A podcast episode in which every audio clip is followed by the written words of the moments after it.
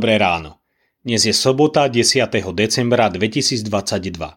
Božie slovo je pre nás zapísané u Izaiáša v 14. kapitole vo veršoch 1 až 23 takto.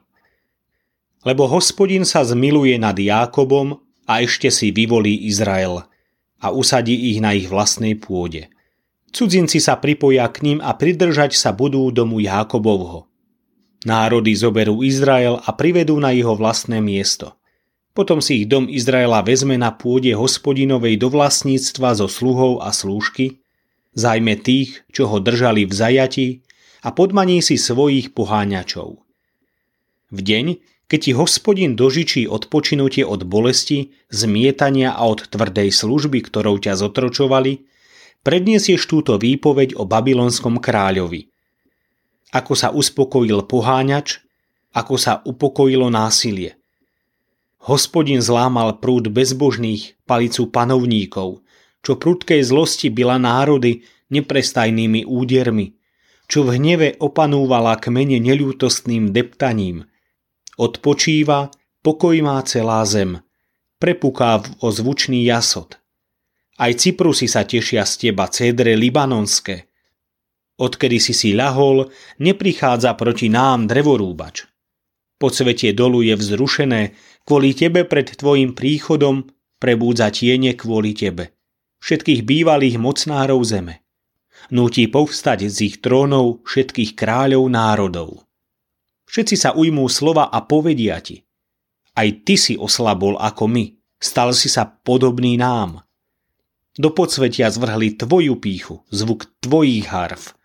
Tvojou podstielkou sú červy a tvojou prikrývkou pandravy. Ach, ako si spadol z neba, ty jasná hviezda syn rannej zory. Zoťatý si na zem. Ty, ktorý si premáhal národy.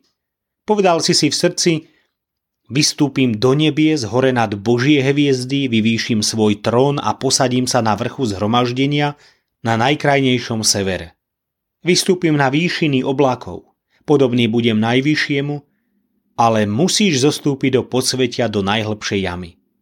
Tí, čo ťa uvidia, uvažovať budú o tebe. Či je to ten muž, ktorý vzrušoval zem a otriasal kráľovstvami? Ktorý svet obracal na púšť a rúcal jeho mestá, ktorý svojich väzňov nepúšťal domov? Všetci králi národov spočívajú v sláve, každý vo svojej hrobke. Ty si však vyhodený zo svojho hrobu ako ohavný výhonok, pokrytý zabitými, prebodnutým mečom, ktorí zostupujú medzi kamene jamy ako pošliapaná mŕtvola. V hrobe sa s nimi nespojíš, lebo si zničil vlastnú krajinu. Vraždil si vlastný ľud. Nikdy sa nebude spomínať potomstvo zločincov. Pripravte jatku pre jeho synov, pre neprávosť ich otcov, aby nevstali a nevzali do vlastníctva krajinu, aby nenaplnili svet mestami.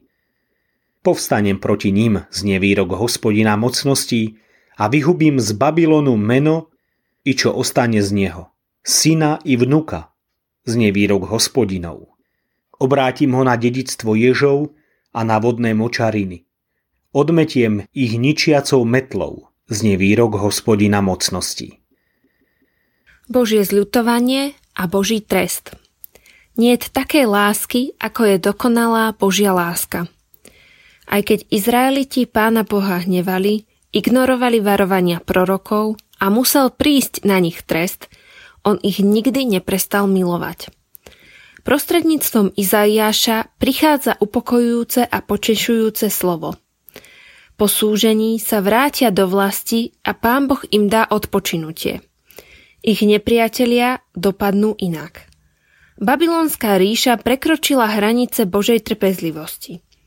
Bola to veľká a mocná ríša, dosahovala to však bezohľadnou krutosťou. Pýcha bola jej chlebom každodenným. Po čase slávy dopadla veľmi smutne aj Babylonská ríša. Pán Boh sa ani dnes ľahostajne nepozerá na hriechy ľudí. Aj my, kresťania, sa veľakrát pripodobňujeme tomuto svetu. Pán Boh aj nás napomína prostredníctvom svojho slova, ale aj prostredníctvom rôznych udalostí, ktoré dopustí. Dáme sa napomenúť? Ak áno, On rád odpúšťa. V druhej knihe Kronickej v 7. kapitole vo veršoch 13 a 14 je ohromné zasľúbenie. Ak sa Boží ľud pokorí, bude sa modliť a odvráti sa od svojich zlých ciest, Pán Boh vypočuje, odpustí hriech a uzdraví zem. Nedovoľme, aby akýkoľvek hriech stál medzi nami a svätým Bohom. Priniesme všetky svoje viny pod Golgotský kríž. Nepremeškajme čas milosti. Sú pred nami dve cesty. Cesta požehnania ako ovocie pokánia a cesta záhuby ako dôsledok pýchy a zatvrdnutosti. Vyvoľme si správne a verne vytrvajme. Zamyslenie na dnes pripravil Ľubomír Trnavský. Myslíme vo svojich modlitbách aj na cirkevný zbor Východná.